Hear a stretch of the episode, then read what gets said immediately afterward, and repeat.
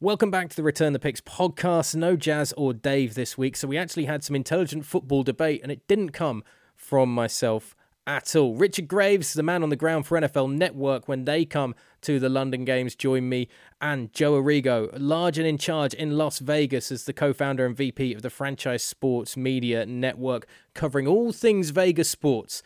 So, of course, with Richard being a Dallas Cowboys fan and Joe having to cover the Raiders and also being a Green Bay Packers fan, gave us plenty to talk about going into this week. Over the middle, picked off! Sees it, fired, intercepted! Blitz coming.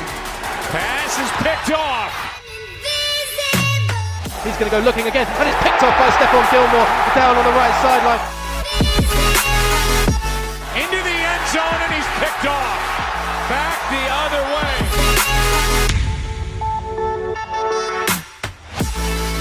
Oh, great Wow, man, dude. It's uh, I mean, it's pretty mental in Vegas at the moment, anyway, for you, right, Joe? Because you've got obviously preparations for the new Formula One coming in in November next year. You've obviously had the Aces win in the WNBA.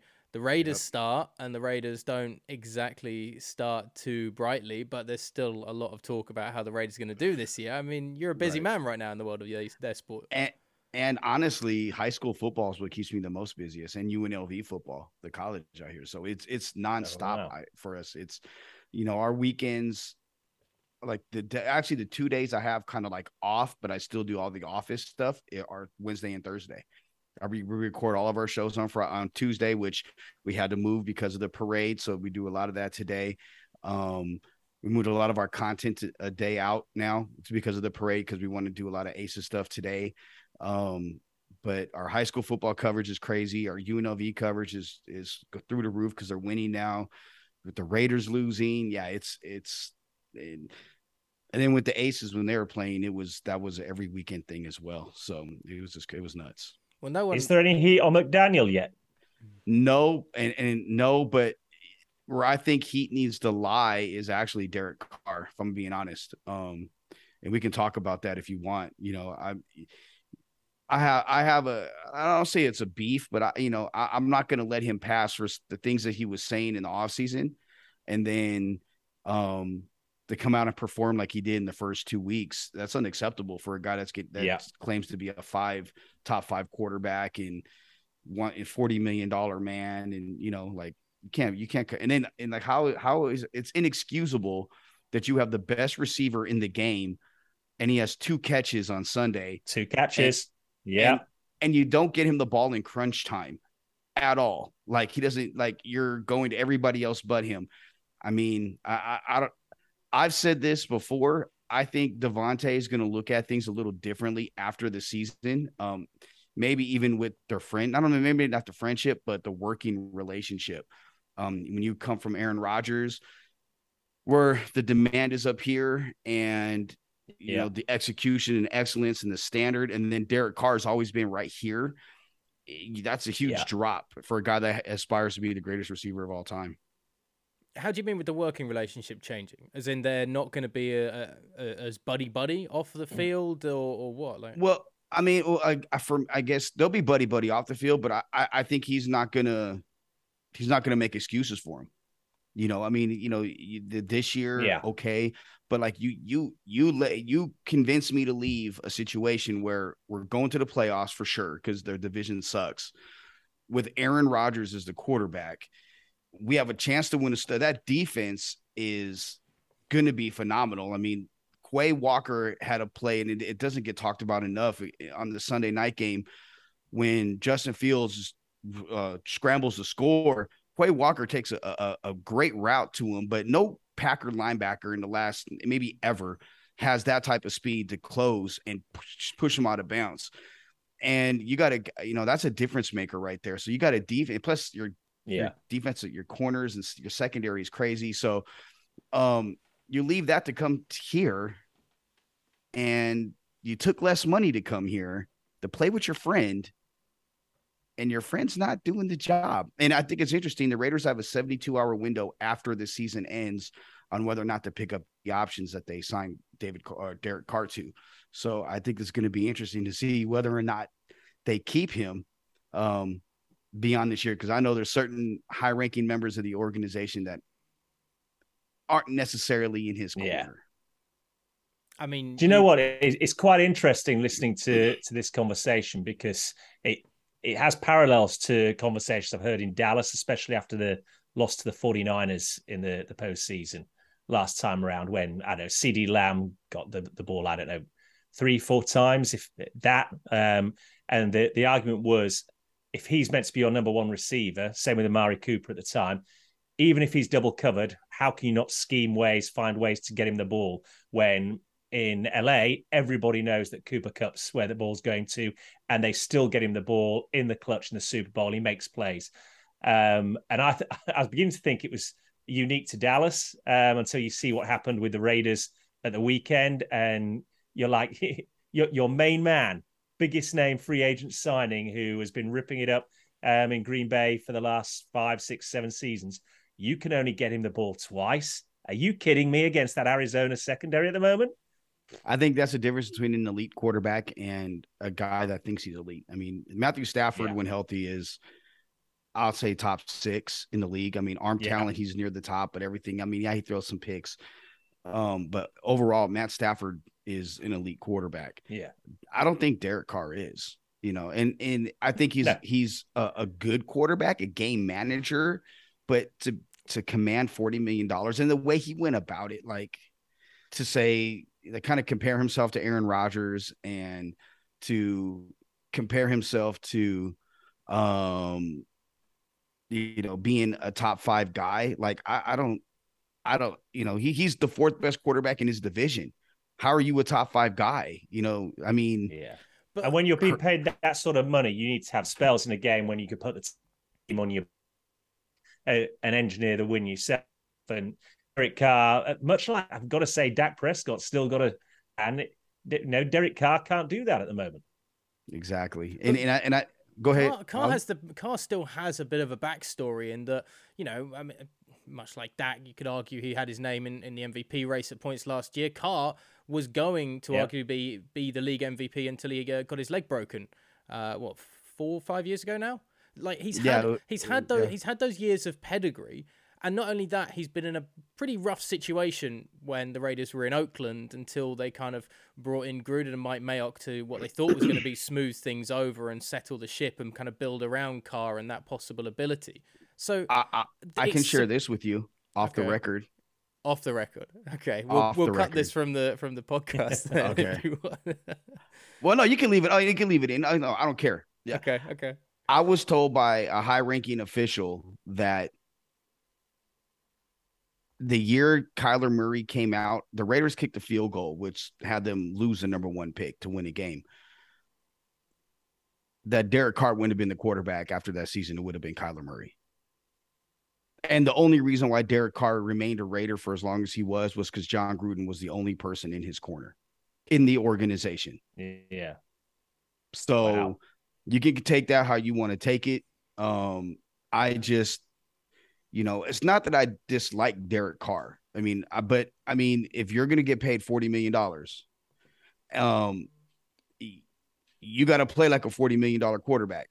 It goes. It's like that with you know with anybody. If you're LeBron James and you're making fifty million dollars a year, you better play fifty million dollars worth of basketball. Isn't that, that season. the franchise as well, though? Like the oh, franchise oh, are willing to pay him. Like it, it's not Carr's fault. He's gone out and got his money. I mean, this is what all these NFL players are doing right now, and uh, all athletes are doing. Is they they see their name at a certain point and they say, "I'm going to go and get that money when I can and maximize my own value." And if a team is foolish enough to pay that forty million, that doesn't make Carr a forty million dollar mm. quarterback. That just makes him worth forty million to the Las Vegas Raiders. No, well, sure, uh, but here, here's the kicker. You know, um, if if it d- did come to pass uh, and the Raiders went out and got Kyler Murray, um, do, do, we are we sure that the Raiders would be a better team right now with Kyler Murray than Derek Carr? No, not. I well, don't think they would be at all. No.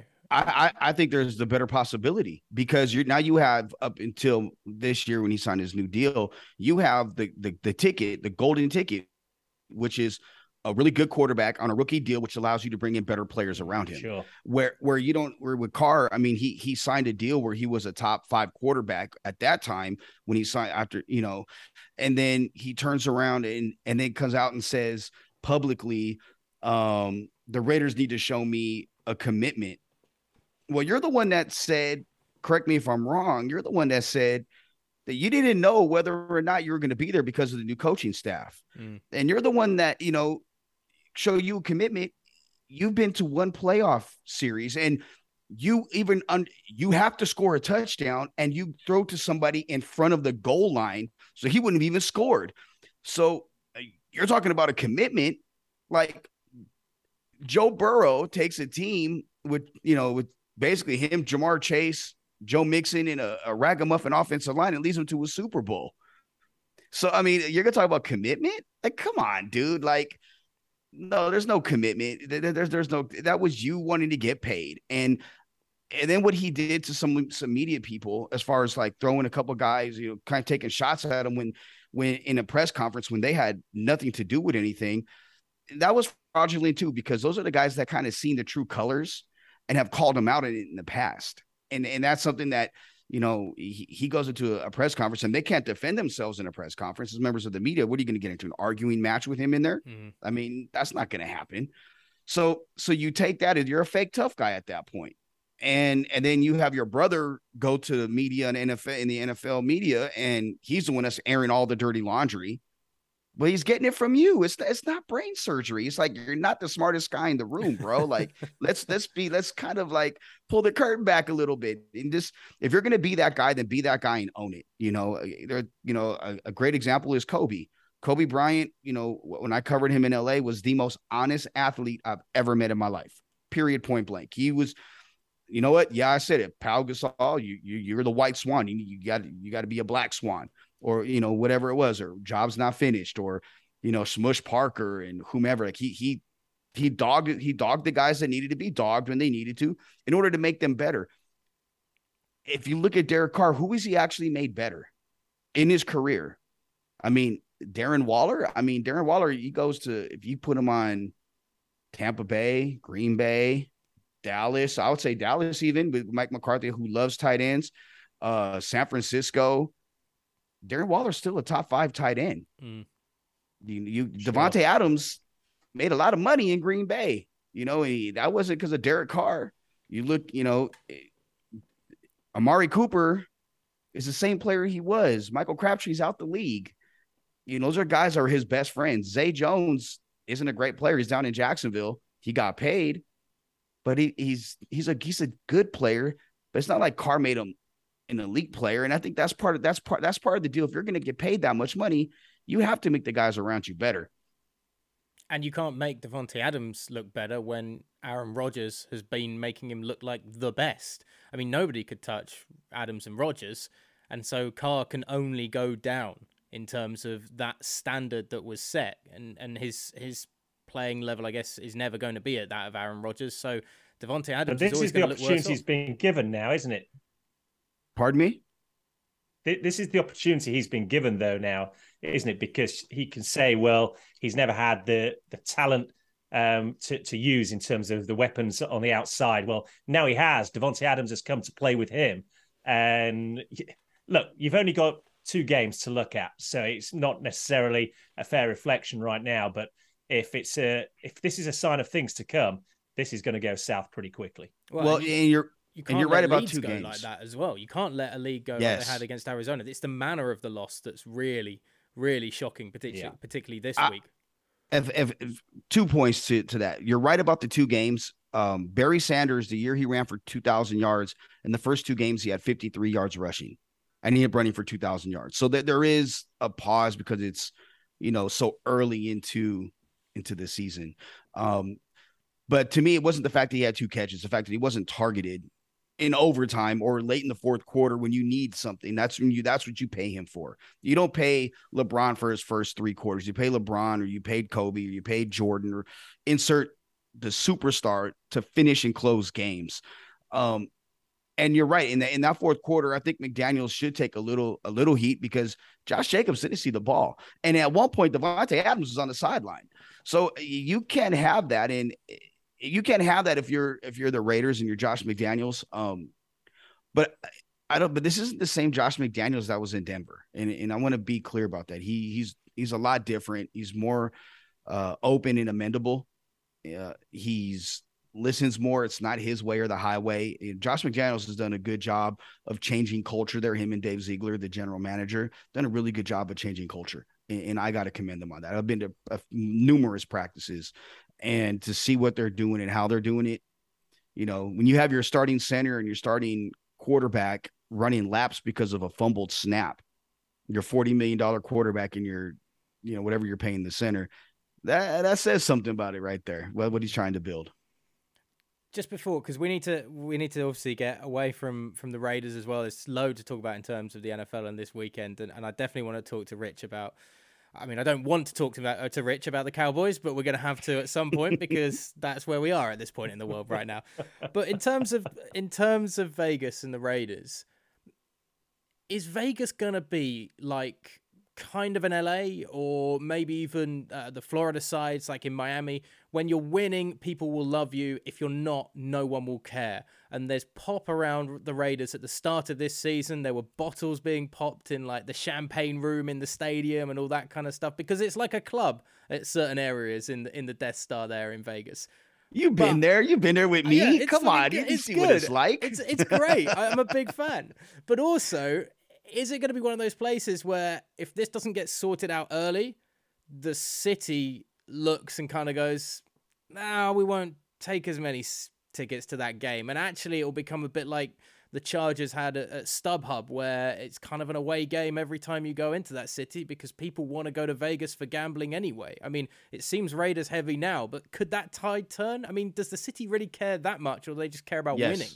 No, they they believe me. There's there. The, the, first of all, they, the city loves winning. This is one city. If you're a winner, you can write your own. To Mark Davis has bought himself a lot of free meals with the Las Vegas Aces winning the WNBA championship, um, and Mark understands that.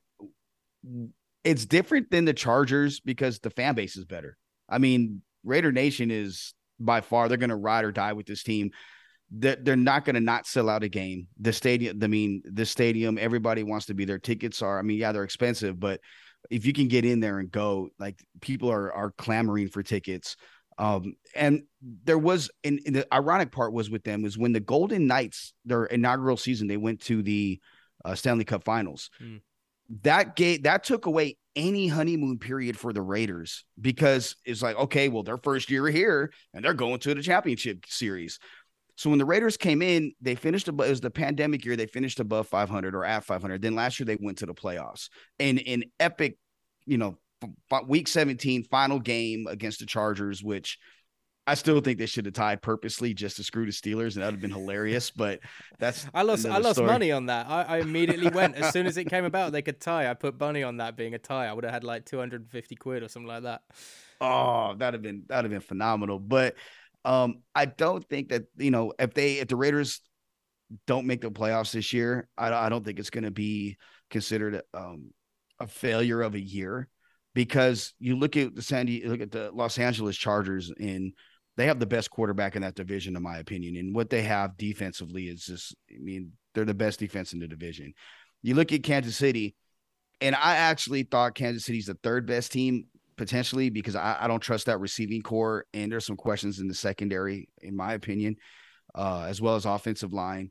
You look at Denver, you know, Russell Wilson, when it's in snow, he doesn't play great. If you look at the numbers of Russell Wilson in snow, you know, and this game, obviously snows in Denver, Colorado. So we'll see what happens there. And, and I think there's questions, uh, you know, defensively. And I even think with the running game, um, I think, you know, I know Melvin Gordon's there, but I still think that there's still questions there. And then you go get the Raiders and you add Chandler Jones and you have Maxx Crosby. You bring in Davante Adams. You re-sign there. You re-up Darren Waller and Renfrow and and they make a trade today for um for an offensive tackle from the New England Patriots uh, to shore up the right side of the line and the guy that's familiar with with the offense. Um, I really think that at the end of the day, the Raiders could turn this thing around. If it doesn't, if it doesn't, it's not a problem to me. It's not a problem this year. I think next year it could be, but not this year. Okay. Yeah, it's so not all hope is lost then if it doesn't work out with Carr Adams and everything like that at this point. No. There's there's a bit of breathing room, which is rare, I think, in modern day sports anyway. Um, Rich, let's talk about your Cowboys. Uh, they've got some breathing room, or they had some breathing room going into this weekend. Because even you said to me, I think the quote was, 10 and a half seems like a very good spread to take take the bengals beating the spread at 10 and a half this could get really ugly. And you'd given up after that first week of the season on this cowboys team. Hey look i'll be honest with you. I did some work last weekend and that was one of the games i picked and i said this i think the spread was seven and a half. Bengals were favored. Uh, snap your hands off. I didn't think 10 was going to be enough. And yet God darn if Cooper Rush doesn't go out and he's two for two in career starts in, the NFL.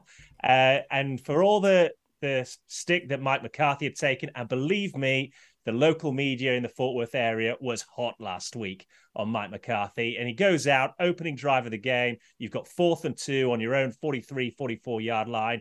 And it wasn't just a, a safe dump off pass, it was a 17 yard completion to probably the, the fourth receiver on your depth chart, Noah Brown, who makes a great grab. And in your opening two drives, you find the end zone um, on both occasions. I think that's the first time in, in something like 20 years that Dallas uh, have scored two touchdowns from their opening two possessions. Um, and suddenly you're 14 3 up against the Bengals. And then this defense came out to play. And if anybody can tell me how the heck you managed to game plan and stop Micah Parsons right now. Mm. The floor is yours because this guy is nigh on unstoppable. 18 career starts in the NFL, 17 sacks.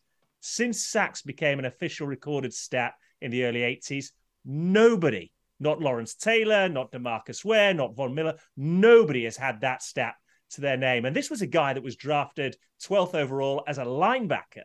So yeah, this time last week, the sky was falling in. There was no grace period. The season was over for Dallas.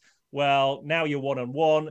Um, Cooper Rush has shown something. If you can eke out another win before Dak Prescott comes back, heck, you're playing in the NFC East. Anything's possible. It's not a great division. Um, Speak so, for yourself, mate. Speak for yourself. Okay, I, I tell you the what, NFC that, least. Those, those, are the words uh, of an Eagles fan who can't believe his team are two and zero oh right now. Quite frankly. Yeah, I mean, I'm not gonna um, lie. I'm not gonna lie.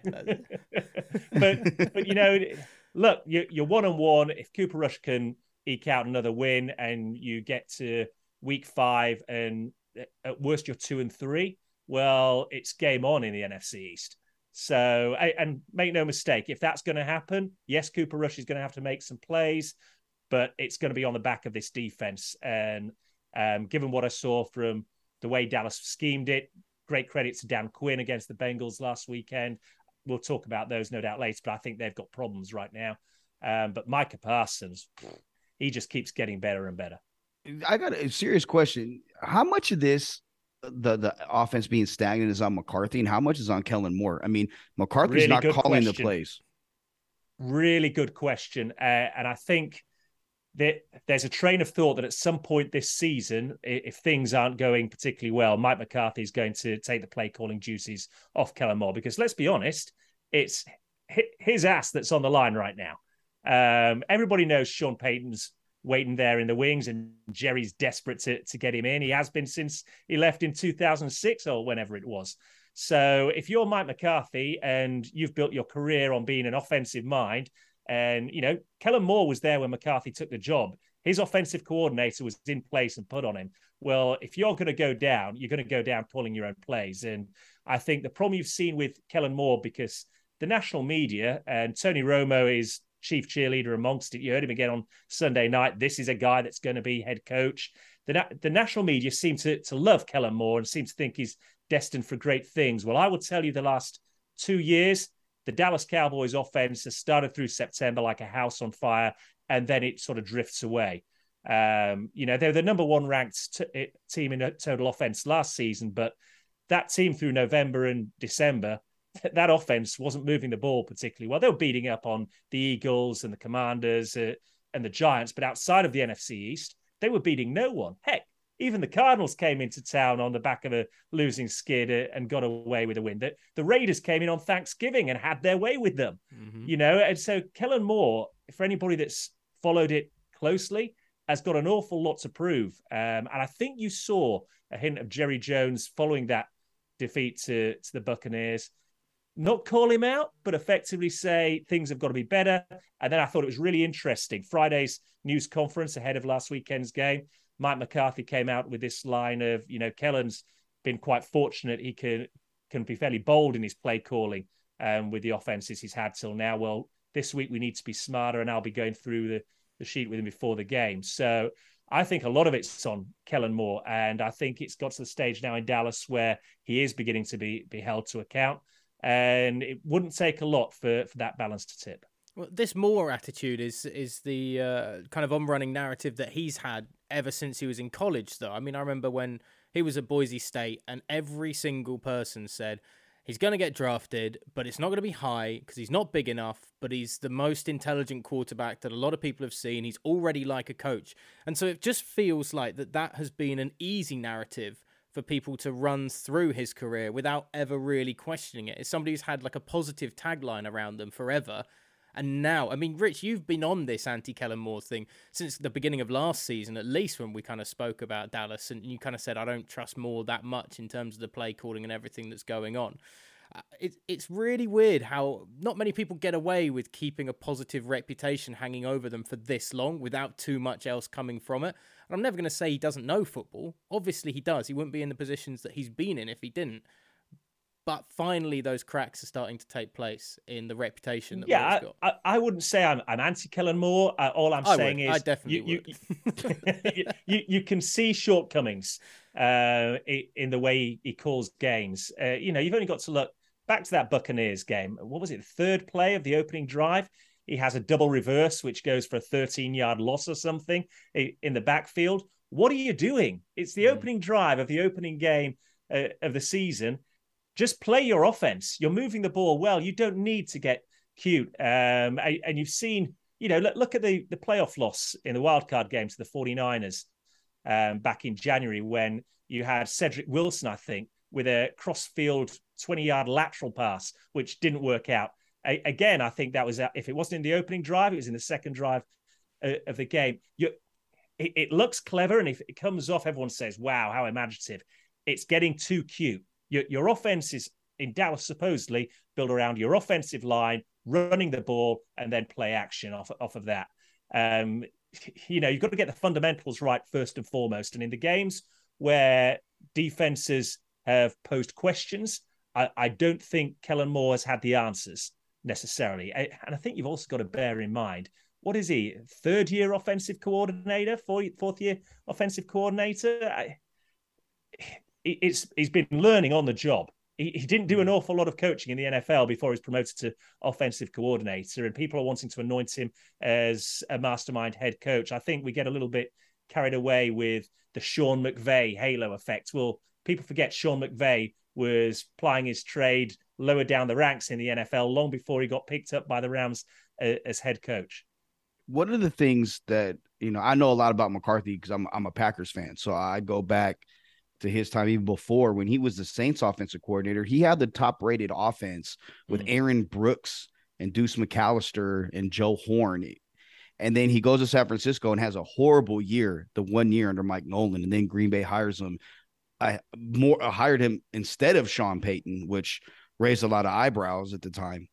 and the one thing McCarthy was very good at was the first 15 plays, 15 to 30 plays being scripted.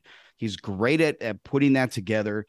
And I was surprised when you said that like he'll be he was going to be more involved and going over the plays with Kellen Moore. Because I thought knowing what I know about Mike and I have a, a small relationship with him, um, Mike's the type of guy that's he's going to want to know everything that's going on from from A to Z. So to, if he's not doing that, that's kind of surprising if he hasn't like gone over the plays and or whatnot with Kellen before. Well, before well for me, Joe, th- this was the telltale. Uh, as I say, last Friday when pretty much unprompted, he came out in the news conference and said he would be sitting down and going through things, and we need to be smarter.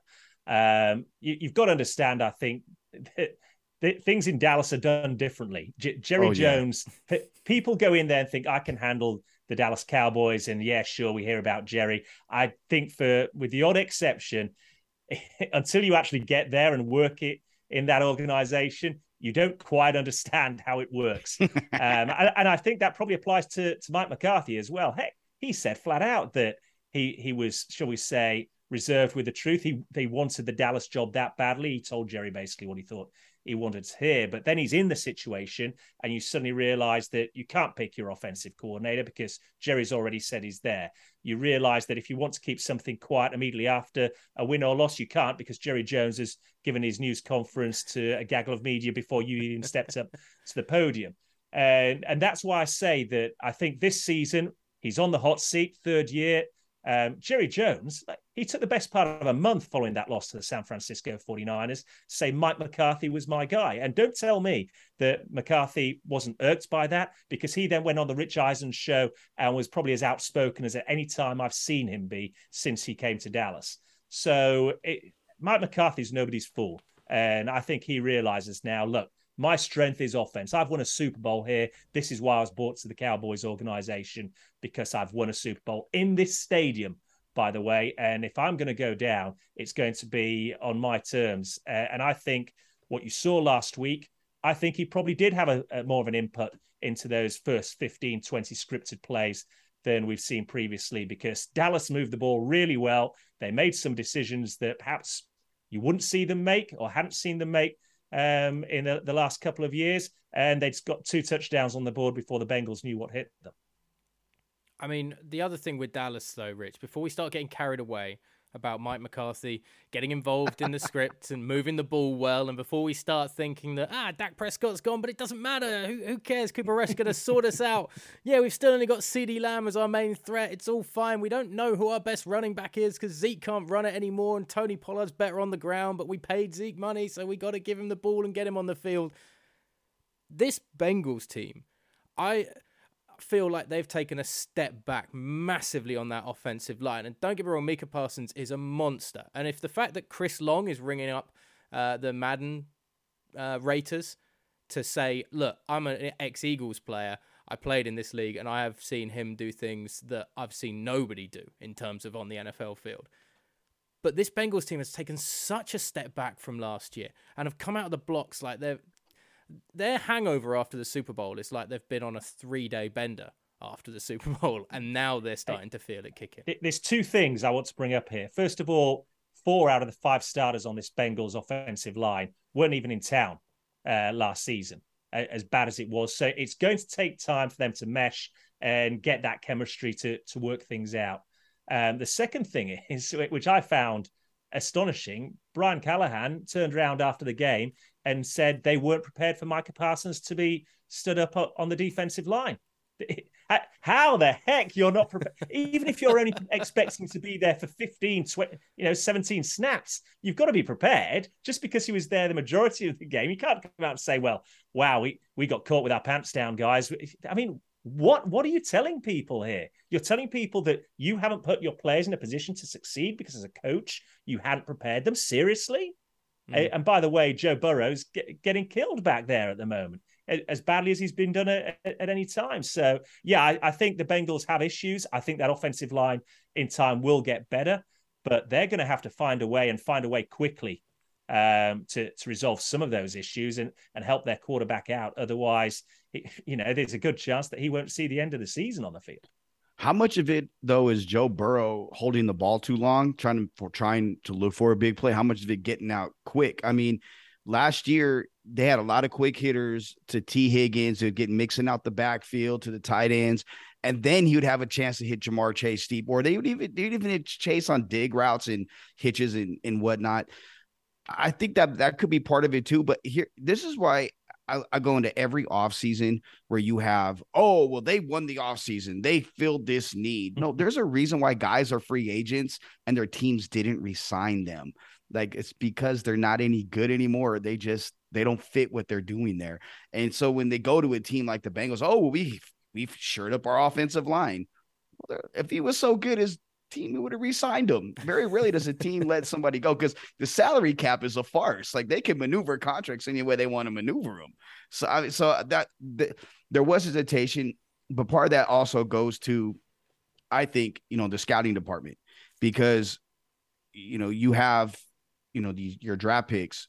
Why not invest in the offensive line? You know, you look at teams that are successful you, you like Green Bay, for instance, they have six first round picks starting on their defense. They could have a seventh when Devonte Wyatt uh, comes into play, you know, at some point this season. You look at, you know, the Rams offense, how many first round picks are there? You look at how many teams have invested so heavily on the offensive line. Those teams are normally winning. And you don't you didn't see that. You haven't seen that with the Bengals. They've they've done it opposite. They've invested in skill positions and try to patch together their offensive line. Well, it also feels like they're. I mean, I don't think I heard Joe Mixon's name mentioned once this off season. I'm still convinced that if he's carrying it instead of Samaje Perine in in those last plays of the Super Bowl to get that yard to keep the drive going on that final drive, I think Joe Mixon gets that yard. I know Aaron Donald made an incredible play, but he he still went under the radar throughout a large part of last year because of Chase Burrow, Chase Burrow. But I think the Bengals need to remember that they need to have a running game, and they've got a really good running back in Joe Mixon to balance things out and to take the pressure off Burrow. Because as you mentioned, Burrow may hold it for a little bit longer. He does have an ability to move around a bit. He's also got no help on the offensive line. So to give him at least half an extra step or an extra second, balance out the offense. I can't remember who it was now this week, but they started out with uh, three, four straight running plays in the first window of the uh, of the weekend um, games, the kind of our six o'clock window. Uh, and somebody asked me, oh, uh, it was the Saints. I'm sure it might have been the Saints actually, uh, because Alvin Kamara was down, and they said, and they came out with Mark Ingram first three, four plays or so were either short dump offs or giving the ball into Ingram's hands. And somebody said, why on earth would they do that? It's like, because they need to show that with Kamara out, they can still run the ball because that helps Winston because he's not as competent a passer as we saw later on in the game when you know that you can key in on him passing. And it's like a really simple idea in, in American football of have two sides to your offense, otherwise everybody will pinch up on it. Here's the kicker though on that, Ollie. I, I mean, I hear what you're saying about Joe Mixon, and he's one of the better running backs in the league, and you do want to try and feed him if you're going to alleviate some of the pressure on your quarterback. Problem was Joe Mixon was getting tackled two, three yards in the backfield through the first quarter and a half.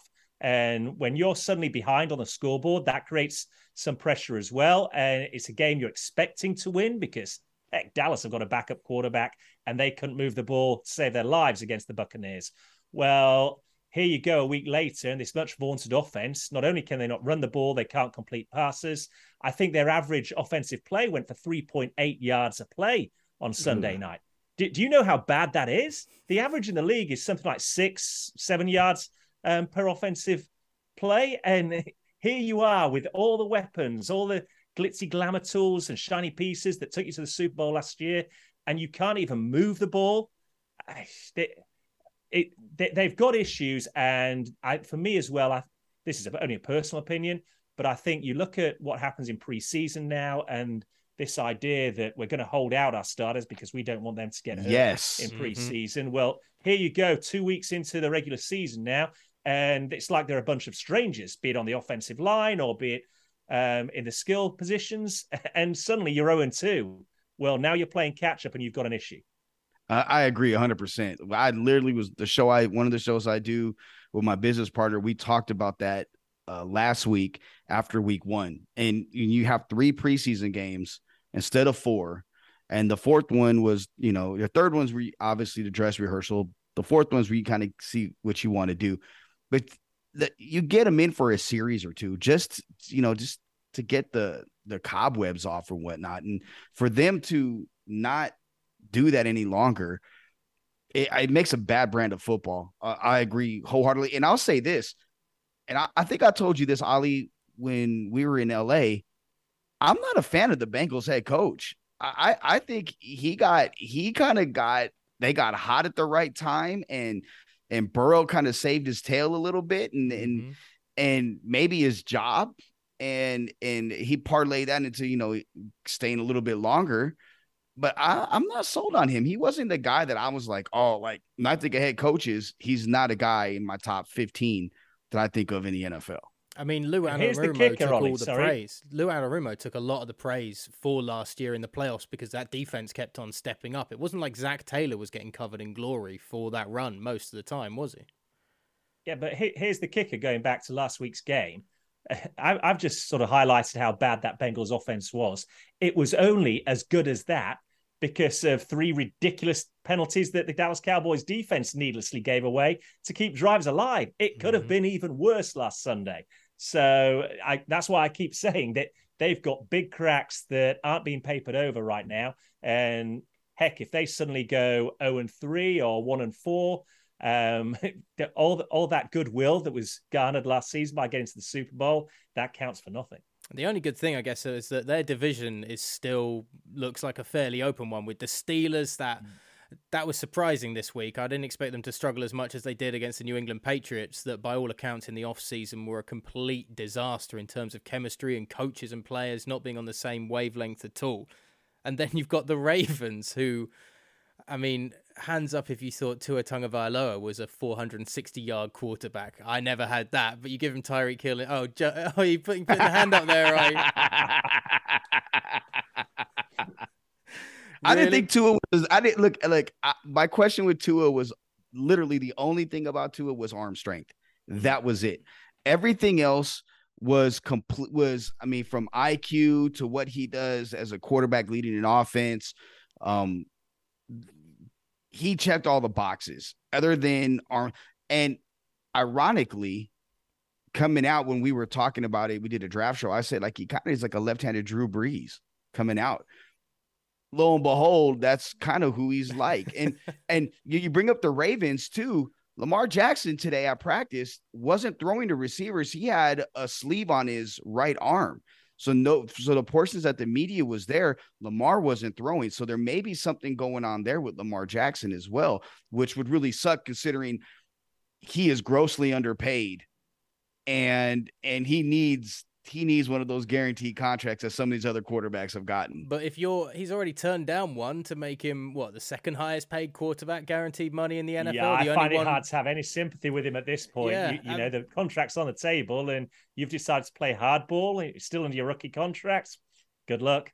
I, I I'll say that I I think this is it for him in Baltimore, and I could see him dipping out and going to another franchise, obviously um, that will pay him the money. I, I just they won't they? Well, they will tag him, but I mean, you could get a lot of picks for him. And if Baltimore, I mean, I think there's some bad blood between him and ownership now with this contract. I mean, because when you don't have an agent, you know, it's all you, yeah. It's it, it becomes a it, emotion yeah. gets involved, and not it's not business. So I think that's part of the reason. But you know, even at that, like you know, the guy has been what rookie of the year, MVP. He's done a things that no other quarterback has done. He deserves, I mean, Deshaun Watson stuff ex- excluded and what he got because Jimmy Haslam just whatever happens there happens there and, and they get what they reap what they what they sow. But he should be the next highest paid guy. I mean, Mahomes got 500 million. What's Lamar Jackson worth? Less than Patrick Mahomes, without a doubt. Yeah. He's worth less than Patrick Mahomes. He's le- he's worth less than whatever Justin Herbert's going to get. He's worth less than Aaron Rodgers. He is an incredible athlete. I will continue to bang this drum that he's an incredible athlete. He is not the ultimate arm at the end of the day. No disrespect to Justin Herbert, but until he actually does something with the Chargers or wins something, you cannot say he's worse than Justin Herbert. This I, guy's taking I, I his team to the Richard. playoffs got... every year, and he's won the MVP of the league award. And you're and telling he's done me it with no receivers. Exactly. Yeah, because I, I, genuinely, I completely respect him as a, a pure athlete, and the things that he does at the quarterback position may change the game. But he, to me, is. I mean, it was very funny the kind of stat that he broke of uh, outdoing Michael Vick's, uh, what was it, 75 yard plus rushing games or something like that this week. But the key for me is that, like Michael Vick, he needs to learn to sit in a pocket uh, and and develop that arm that little bit more to make himself elite. I mean, they overpaid for Watson in Cleveland quite clearly, but he's nowhere near the level of quarterback that Patrick Mahomes is at. I I'm not going to disagree you, with you on Patrick Mahomes, but Mahomes, Justin Herbert, come on. Oh, that's I, I mean that's my I man see, crush as well. I'm sorry. I see flaw, I see flaws with Mal- with uh, Herbert or excuse me with Mahomes, especially against cover two. You've seen it a lot last year. Teams that can play cover two force him really not not really blitz. They can get to him with their front four or front three. Mahomes has a lot of trouble with that because you know I look at it like this every generation has the same types of quarterback. When you when I see Josh Allen, I see Daunte Culpepper. Same type of talent. Mm-hmm. When you see Patrick Mahomes, it's Brett Favre. When you see Tom Brady, it's Joe Montana. So you have the same like the, all the parables are all the same. Um, and for me with Lamar Jackson, I don't think it's Michael Vick. I, I, think he's a better passer than Michael Vick ever was until Michael Vick went to Andy Reid in Philly, mm-hmm. where I think Lamar Jackson quite possibly could end up because of the way they like to do things in Philly. I'm just saying. God, and then, well, then how would on, you, you might you might hurt Ollie's feelings here because we know he's falling in love with Jalen Hurts. Hey, I'm not falling in love with Jalen Hurts, but you can't argue with the dis- the display put on on Monday night against the Minnesota Vikings was everything that I was screaming at the TV that I wanted him to do in Week One against the Detroit Lions. In that he moved, but every time he moved, you could see he had his eyes downfield, he had his head up, and he was looking to pass still and maybe it's because the, the Vikings didn't have the same level of rush, and maybe there was better protection from the offensive line. And I have been uh, not against Jalen Hurts, but I have definitely been a big critique of, of Jalen Hurts since he turned up in Philadelphia and all last year, and I don't didn't buy him. But that was a game that you can't argue. It was like Josh Allen in the playoffs. I haven't been convinced that Allen has had the composure, composure, composure after all we've seen until the playoff run last year, and you're like, okay, he has made that big jump up. He he can do it in a in a big moment, and I I've got to say the same about Hurts. I mean, tell me I'm wrong. He he played well on Monday, even if you don't like him, Rich. It's two games. He, he had a good game Monday night. Um, really impressed with, with his legs. Joe, strength. don't kill it. Jeez, it's two games in. Don't give me two that. Two games. I mean, look, I, am going to help him out here. it's, um, it's no, like, go ahead, go ahead. I'm sorry. I was just going to say, really impressed with, with his leg strength above all else to get into the end zone. That was phenomenal. Um, you do you do see him with the arm and make some good throws, but I tell you what, before this season is done, you are going to see some games when you are literally tearing your hair out because Jalen Hurts is Dr. Jekyll and Mr. Hyde. Mm-hmm. And, and you, you, know, that the Eagles are, are blessed with a relatively soft schedule, I think, when you look at it this year, and I would be amazed if they don't make the postseason, quite frankly. Um, however, Jalen Hurts still has a long way to go. I'm not quite as sold on him as you are, Ollie, but you know, we, like like you say, if you've seen it with Michael Vick so late in his career, be able to turn things around, who's to say that Jalen can't make that step up? Um, as it is, I think the Eagles have done a tremendous job of surrounding him with really good pieces. And you, you know what you've got to admire the organization for as well is that they are taking advantage of having a rookie at the most highly paid position in football, and they're using that to put a good team to, together. So I, I think the jury's still out personally on, on Jalen Hurts, but yeah, what we saw on Monday night was impressive, as impressive as Kirk Cousins in prime time was once again unimpressive. Well, okay, so I'm going to say this as a Packer fan who whose team lost to them in Week One. Uh, well, that, but then again, every time Minnesota plays Green Bay, it's their Super Bowl because they don't ever get there, so it's no big deal. So I mean, whatever. But but they looked Minnesota looked like they can't play from behind. Like if you can get out mm-hmm. ahead of Minnesota, they they can't play from behind. I think that's indicative of their quarterback play. But what I would say about Hurts, Jalen is a guy who, I mean, obviously a coach's son, you know, weight room freak so the leg strength is nothing that like I mean I, I remember what his did they very, say that he, he squatted six hundred pounds. Six hundred pounds, yeah. I, uh, I, I thought it was six fifty at Oklahoma, it, wasn't it? Yeah, yeah, it was something crazy. And wow. with with his first game against Oklahoma when he was at um Alabama was against USC, and TQ had told me he's like, dude, they got this quarterback. They say he's a, a right-handed Michael Vick, bro. Like they put him in, and he runs all around USC, and they just demolish them, right? And so I kind of took an interest in. I was like, let me see what this kid's about. Uh, Lincoln Riley did a great job of helping him become a better passer. There's that's there's no doubt about that. No disrespect to Lane or, or Steve, um, for the work that they did with him. But when it comes to him in the NFL, I think there is a step that he's taken, but I I I say this every year and I caution any fans of the NFL because the first 4 to 5 weeks it's like it's like mm. it's like a clock. It's you know, teams get out to good starts and then you get to the then you get to the middle 8 and the middle 8 is, you know, I, I personally like that cuz it's a football term they use, you know, when you talk about between the second and third quarters, right?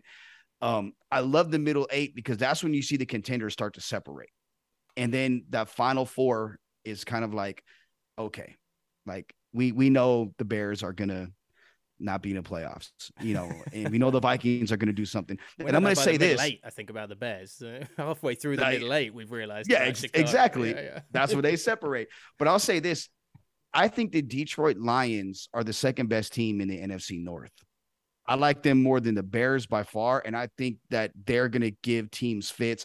I like them better than the Vikings. I think Goff, he knows his limitations and he's comfortable with it, but they've embodied what their head coach, um, his personality. They're tough. They're, they're not going to give up. They play great defense. I mean, week one, they're down, what, 31 14 or 34 14 or 17, something like that. And they end up losing by three. Like they're a team that I think is is not going to give up. There's a lot of I don't want to use grit because they use this so much in in Hard Knocks, but they have that that that it factor that that you see with young teams that have a potential to become you know really really good teams for long periods of time. I think the Lions have definitely got something about them. You saw it in week one, even if we are saying that it's a bit of a crapshoot in the first kind of four weeks of the season or so. And you can't not be impressed by the kind of comeback that they mounted when they eventually realised that putting the ball in the hands of Swift who had another incredible touchdown this weekend. That's what their offense needs to run through in the same way that the Cleveland Browns need to just run through Kareem Hunt and Nick Chubb for the majority of it.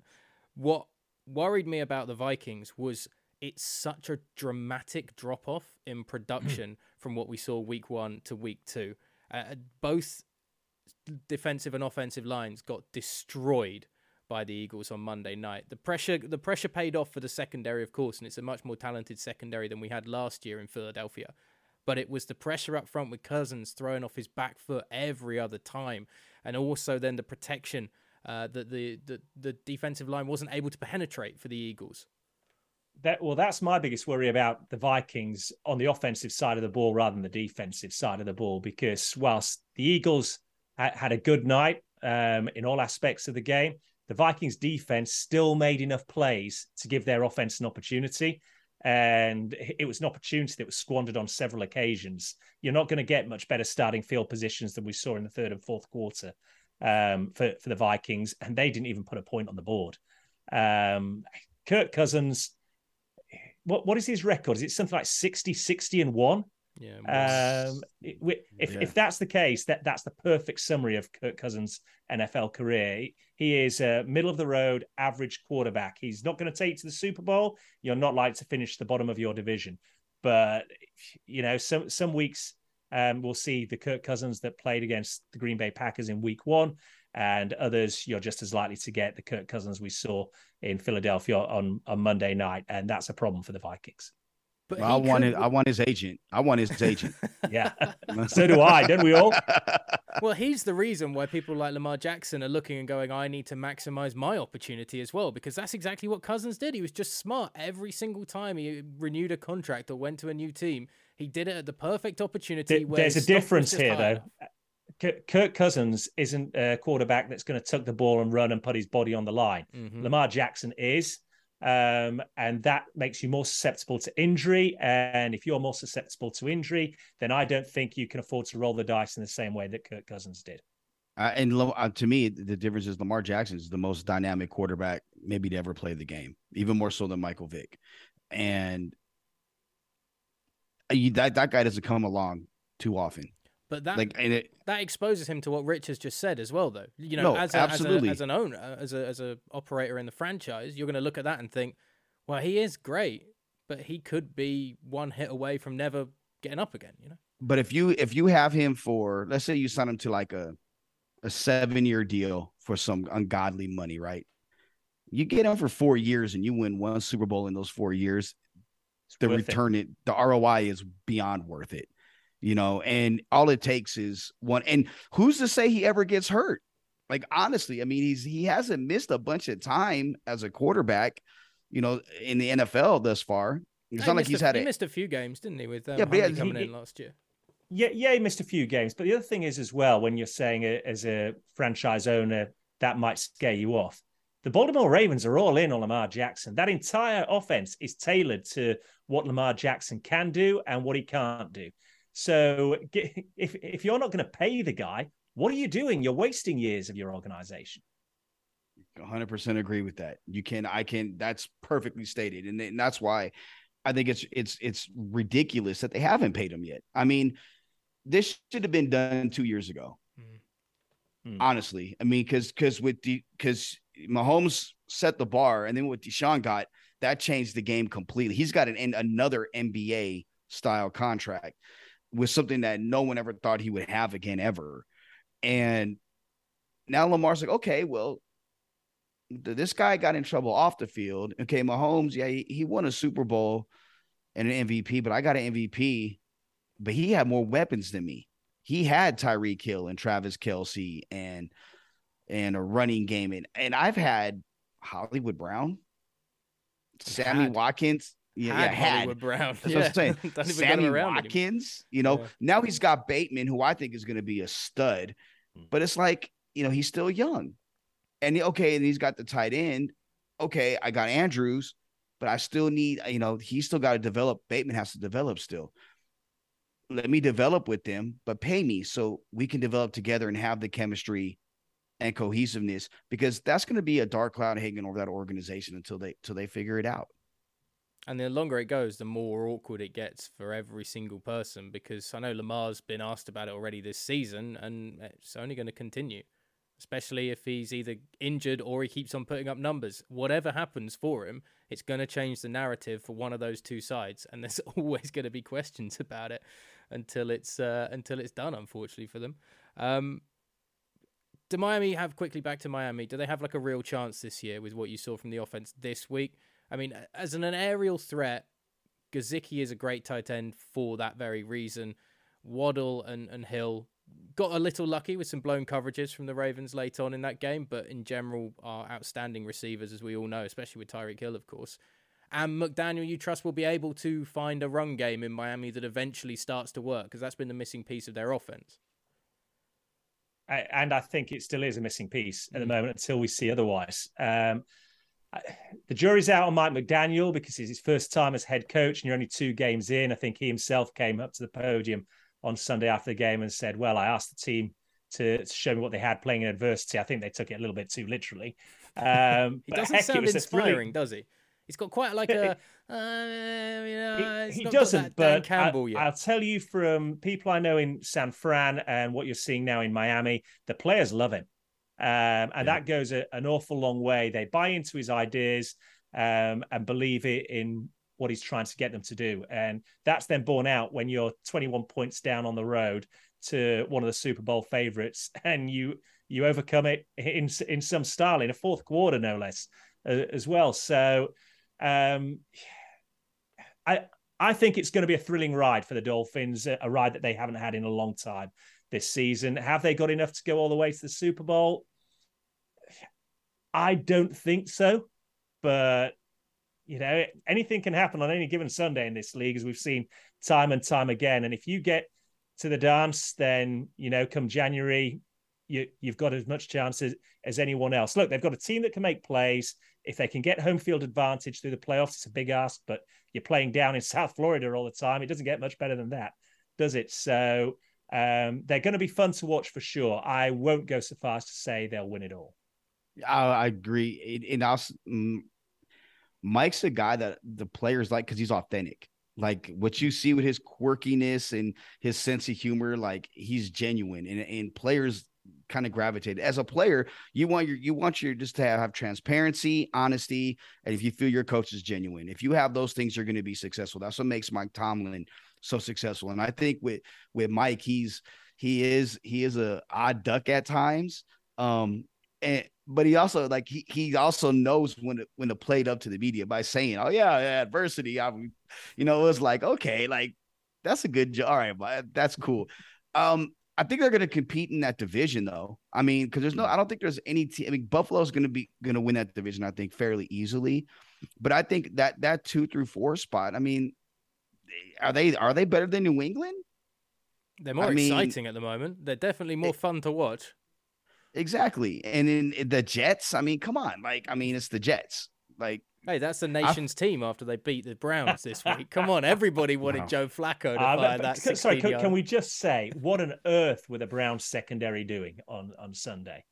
I, I mean, I have a bad that joke that I won't say. hey, it's all fair on him, man. You can say whatever. Going and getting, they're probably get, thinking about the massages afterwards. I mean, like, yo, have you seen the Browns fans' pictures from last weekend? I did that. That's grotesque. Look, they're like, they're easily forgiving Watson. Like they had like blow up dolls on massage tables in the car parking uh, in the tailgate area with like uh, what was it? Happy endings aren't illegal signs next to it. They had um, two people walking through the stadium with like rub and tug on the back of their jerseys. Like one was rub, one was tug as a number four. Like that is weird considering the franchise is a tarnished reputation, and no amount of old school logo on the field is going to pave over those cracks of the image mm. that has fallen from being the beloved unlucky losers of the NFL to now just awful. But then to see the fans buy in like that is is kind of upsetting, I'd have thought, for the NFL and for a lot of people in general. It's like it's not that fun a matter. There are you serious know, legal things going on with this guy. You know, so when everything first happened in Houston, I, I got numerous texts because you know, full disclosure, Deshaun and his agent and myself were all from the same fraternity, and I got numerous texts from from frat brothers and and heard a lot of things behind the scenes that may or may not have transpired. Um, and I thought, okay, you know what? Maybe Houston's just trying to get him out the league at this point, or maybe because you know he has a deal that the owner, who's not a good guy himself, the McNair family aren't good people by any means. Um, maybe the owner had a you know let's just get him out the league because of his complexion. He shouldn't tell me what he wants to do type deal. Mm. And then when more and more came out, and, and Lord knows how many are, are true and how many are false with allegations, but the fact that, that you're settled with these with a lot of the the victims, says that is true. And then how Houston tried to cover it up, you know, mm-hmm. cover up their end. And it, so things start adding up a little differently. And it went from me like, okay, you know, I will always believe in innocent until proven guilty. Um, and then he starts showing signs of guilt. Not now it's like, okay. And when his the initial suspension came down for what six games, it, I thought it was that was it was it, there's no way that was going to last. And to get 12 and then to be able to come back and play against Houston game one in Houston. But to get the contract and then to have the Haslam family excuse it. Oh, we talked to our daughters and like what is what does that mean? You know, like like that made no sense. The, the contract should have been done differently. You know, he, he would have to get a new deal, but it should have been it shouldn't have been fully guaranteed for mm-hmm. 200 plus million dollars and then and then align the way you know had things worded the way it was for this year going forward. And and and that just shows the Haslam family the type of people and and moral compass that they have. And if you can go back to look at the University of Tennessee they've done when they were involved in there that that place became you know a mess in itself. And you know for, from the Browns fans perspective you have to look at it you know I try to put myself in their shoes you have been also rans and have nots for so long, for so long. And okay, he's going to miss X amount of games, but you don't have an opportunity, maybe once in a lifetime, to get a generational quarterback. And that's what Deshaun Watson is. Uh, to me, he's better than Patrick Mahomes, and I don't think it's close. I don't care from arm talent. I'm looking at winning standpoint, what he's done with talent around him. He's done more with less um, from college and in the NFL to me. Mm. Um, but we can get this type of guy, and okay, you know, if everybody else is going to be against him, and he's he's wearing that Browns, he's one of us now, so we're going to defend him, and we're going to take it on the chin for him. I try. I think that's the perspective, and as sick and twisted as it is, I think that's the perspective that they have. Well, I can understand from speaking with like former players who say obviously I've never asked them about something as serious as what happened with Watson, but when they know that there's somebody in that locker room, it's like I wouldn't hang out with that guy and have a beer with him personally. You know, there are players that are like that in your locker room and they kind of go, "Look, I know what he's like off the field and I don't like that." But when we're on the field, we're doing a job together. If he does his job and I do my job and we have success, that's what matters about me going to do my job. And they kind of compartmentalize it in that way. I find it weird how fans can do that, particularly as fans these days as well. We know so much more about the players and individuals and, and their lives off the pitch and their personalities around them as well. That's why I think it was so surprising to see. And look, there are always going to be people that maybe do it to try and be extreme and controversial. That's the other thing. There are people that caught this kind of like attention and stuff. But I was just, it still caught me off guard to say the least to see some of the Browns fans kind of with that attitude. I, I think also as well, and this is not to excuse it in any way, shape, or form, but it's just my experience. I've been to Cleveland on opening weekend before. I've um, been in a work capacity around the tailgating area. I've met some of the fans in a work um, capacity. Um, yeah, he's having a few still. Point that out. As as the English guy, you still get offered a few drinks even if you're working. Don't worry. You, you do. You're quite right. Um, but but you, you, I, I see where we're coming from, and we're coming from um, a standpoint of standards that need to be upheld um, and a benchmark that, that, can't be dipped below. I I will tell you, no matter what part of the world it is you're in, it's but it's a dangerous thing to ha- judge people by your own standards because mm. quite quickly you'll find in different parts of the world they don't have the same standards. Some are higher, some you'll deem lower, but they live by different rules. Um, so if you're trying to rationalize it and understand it, you're going to take a long time because I don't think you will, quite frankly. Yeah, it was it was just funny how we were on this podcast. I was chatting with um, stand-up comedian Josh Potter a few weeks ago.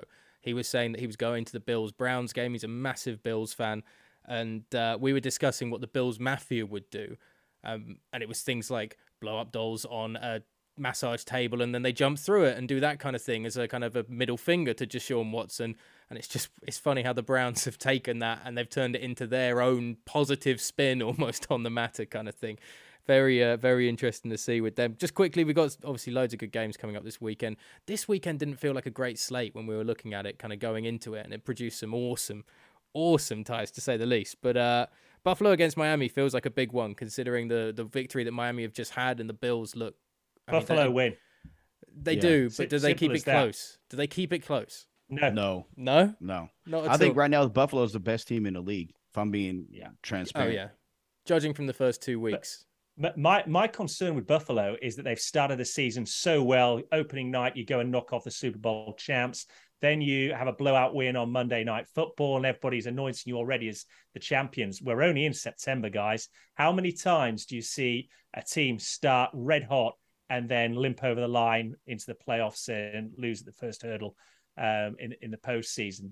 And as good as Buffalo are right now, and as well as they've done in the last couple of years with Sean McDermott at, at the helm, that that's my fear that they're peaking too soon.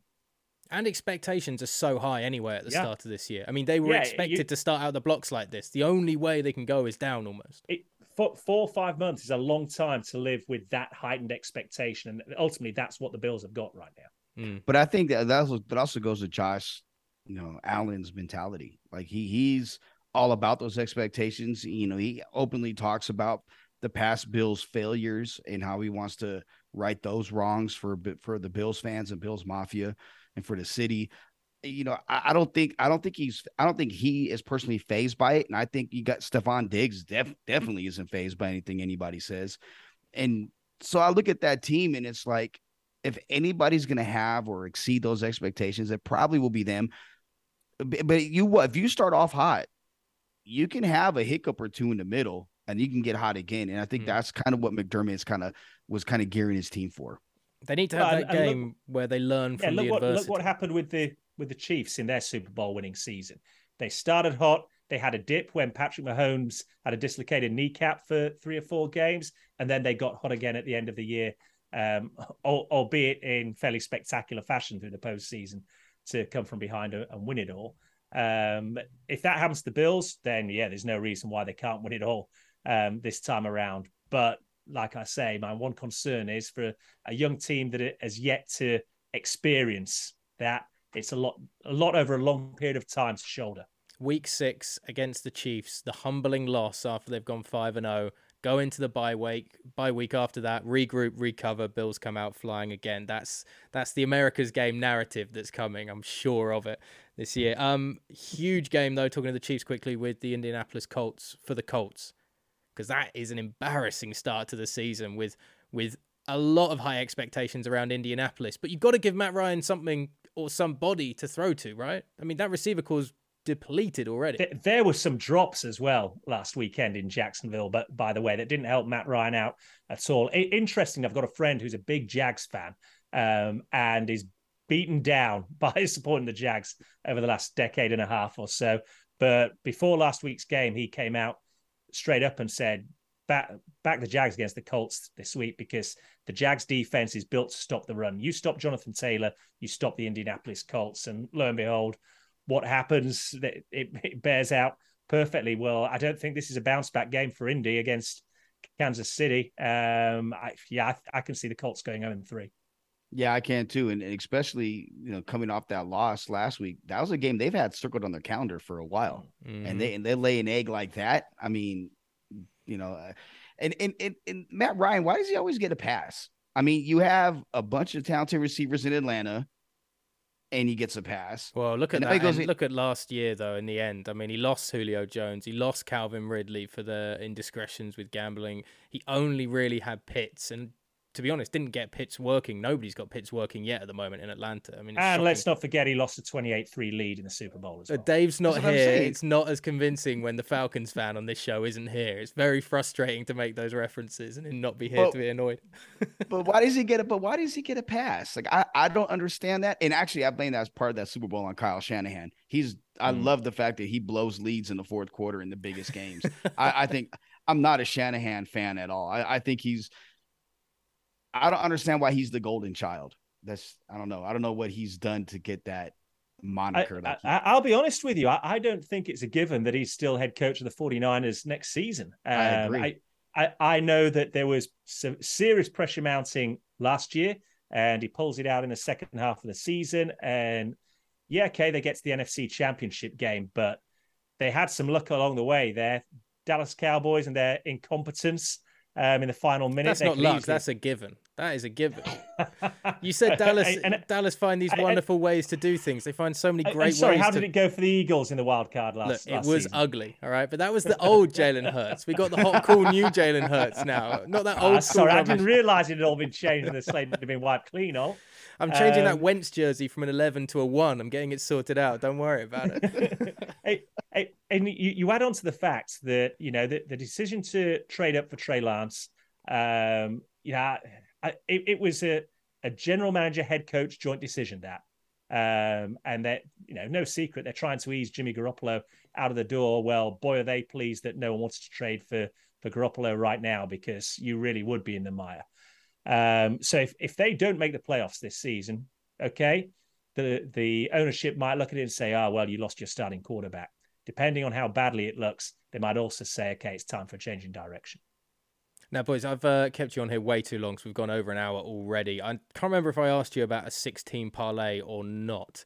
Uh, if you haven't got one, then don't worry about it because we uh, will put on the uh, bets from Jazz, myself, and Dave at the end of this. Uh, gents, thanks so much for the time. Oh, see, I got a question for you guys. All right, okay. Okay, and, and I'm being I'm being dead serious when I ask you this. Is this a royal family? He's got a thing? big smile on his face here. So no, it's not a royal not family question. No, okay, it's not. Right. I've had a lot of those from the Americans recently. No, so. I'm not. I, I, don't get. I don't. I don't get into that because that's that's nothing to do with me. It's not sports related. But she was a hell of I a read, and she had a hell of a sense of humor too, from what I hear. Mm. but Harry Maguire from Man U, an article came out today about him, and he's kind of taking shots at current players and what, what's the deal with Maguire? Because I don't. I think Harry Maguire is overrated. I don't. I I I don't think he's a he's a horrible fit for Man U to for me. Um, and I'm I'm I'm a Manchester United fan, obviously, by saying that. Of course so, you are. You don't live in Manchester. You fit perfectly. And you don't and you don't like Harry Maguire, like every single Manchester United fan, yeah.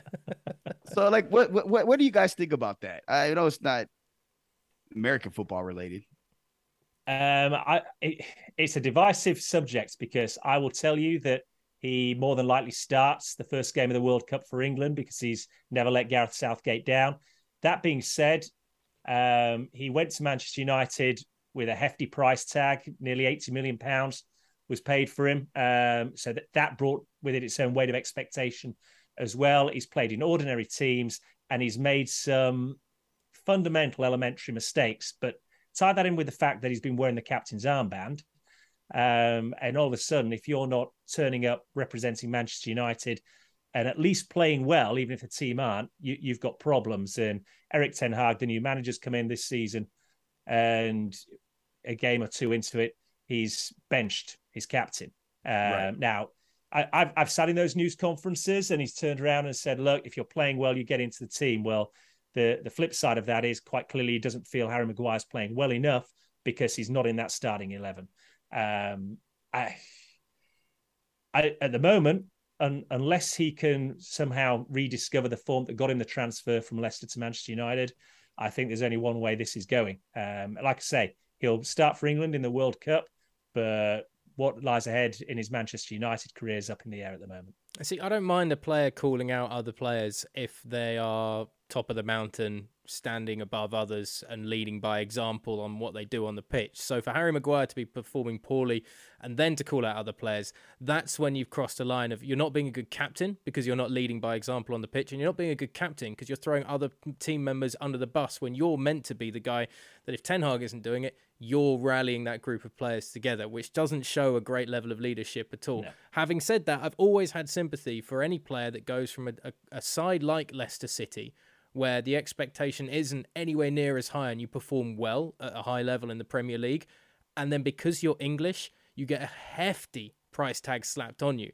I mean, a 40 million pound defender on the continent will cost you 80 to 100 million if you're English because yeah. that's just the way it is in English football for some reason. I don't understand why. In the same way that a really good English manager will be look overlooked for any top coaching job by any of the big six because they're English. There are just weird oddities that come up in football these days. So I've always had sympathy with the pressure and expectation that goes on Maguire. And as you touched on, the, the level of performance that he puts in for England time and time again, you can't argue with his international duty, whether he can continually do it and whether the pressure at United because of that has been too much for him, that he had at a reasonably young age as well. Maybe that's just had him rattled and frazzled. But yeah, I'm not a big fan of the calling out other teammates. I have to say, I haven't no. actually seen the story because I've had my face has been focused uh, and buried in pages of Peterborough United against Port Vale, which Joe, if you've got ESPN Plus, you'll be able to watch on Saturday as I bring you the League One action that's going global around the world this week. So I may have to do that. Check out the check out the Brody doing it. Yeah, I, but I have to do it after I watch. I have to do it after I watch Wrexham though, because you know Oh yeah, that's the new uh, Yanks have jumped on that. Okay, I, I didn't get glory supporter. No, no, honestly, I chose them. I, I, like I like Ryan Reynolds. I like I think he's hilarious. But the like I I, I really started getting into to European football big time. Like like in the last probably two years. But I for I've always been kind of a casual fan. But I was like, okay, well, man, you, I like them. You know, when you know Sir Alex was there, and it's just an easy like. So let me find a team that's really not that good. And then I, I found the backstory fascinating in, in, the early you know 90s and 2000s, and I was like, you know what, like my roof, I'm like, and then they end up buying the team. Like, oh, it's it's a no brainer for me to like this. So yeah, that's kind of what it is. So yes, all of us over here in the states have become Wrexham fans. It seems like.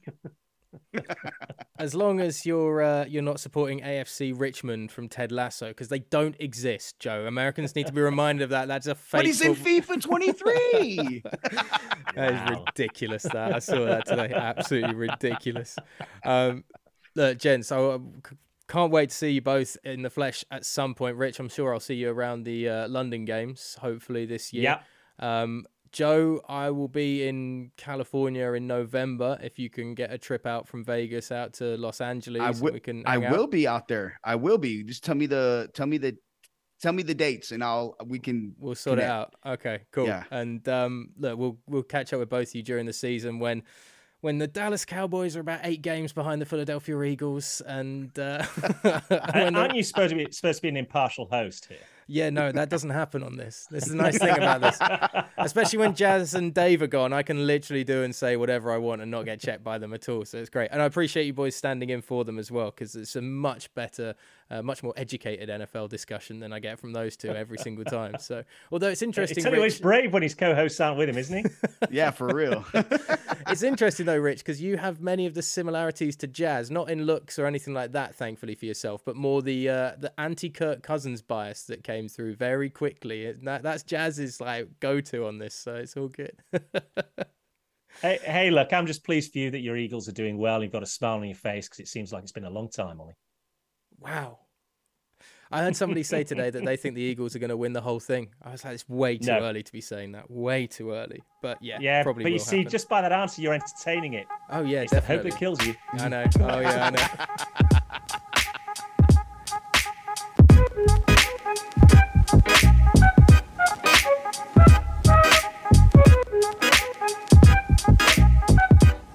Just quickly before we go, we've got the bets, of course, for this week. Dave is taking the Baltimore Ravens over the New England Patriots, the Detroit Lions at plus six over the Minnesota Vikings, the Kansas City Chiefs at minus 6.5 over the Indianapolis Colts, the Vegas Raiders against the Tennessee Titans, the Falcons against the Seahawks, and the New Orleans Saints over the Carolina Panthers, giving him a big, juicy bonus of 34.76 to 1. As for Jazz, he's taking the Steelers over the Cleveland Browns, the Ravens at minus three against the New England Patriots, the Detroit Lions over the Vikings, the Texans over the Bears, the Eagles at minus four over the Commanders, and the Kansas City Chiefs at minus 6.5 over the Colts, giving him 149 to 1. And finally, I'm taking the Titans over the Raiders, the Chiefs at minus 6.5 against the Colts, the Eagles at minus 6.5 against the Commanders, the Falcons to beat the Seahawks, the Texans to beat the Bears, and the Ravens at minus 3 over the New England Patriots, giving me 69 to 1. Those are the bets. That's everything this week. Tune in next week on the Return to Picks podcast.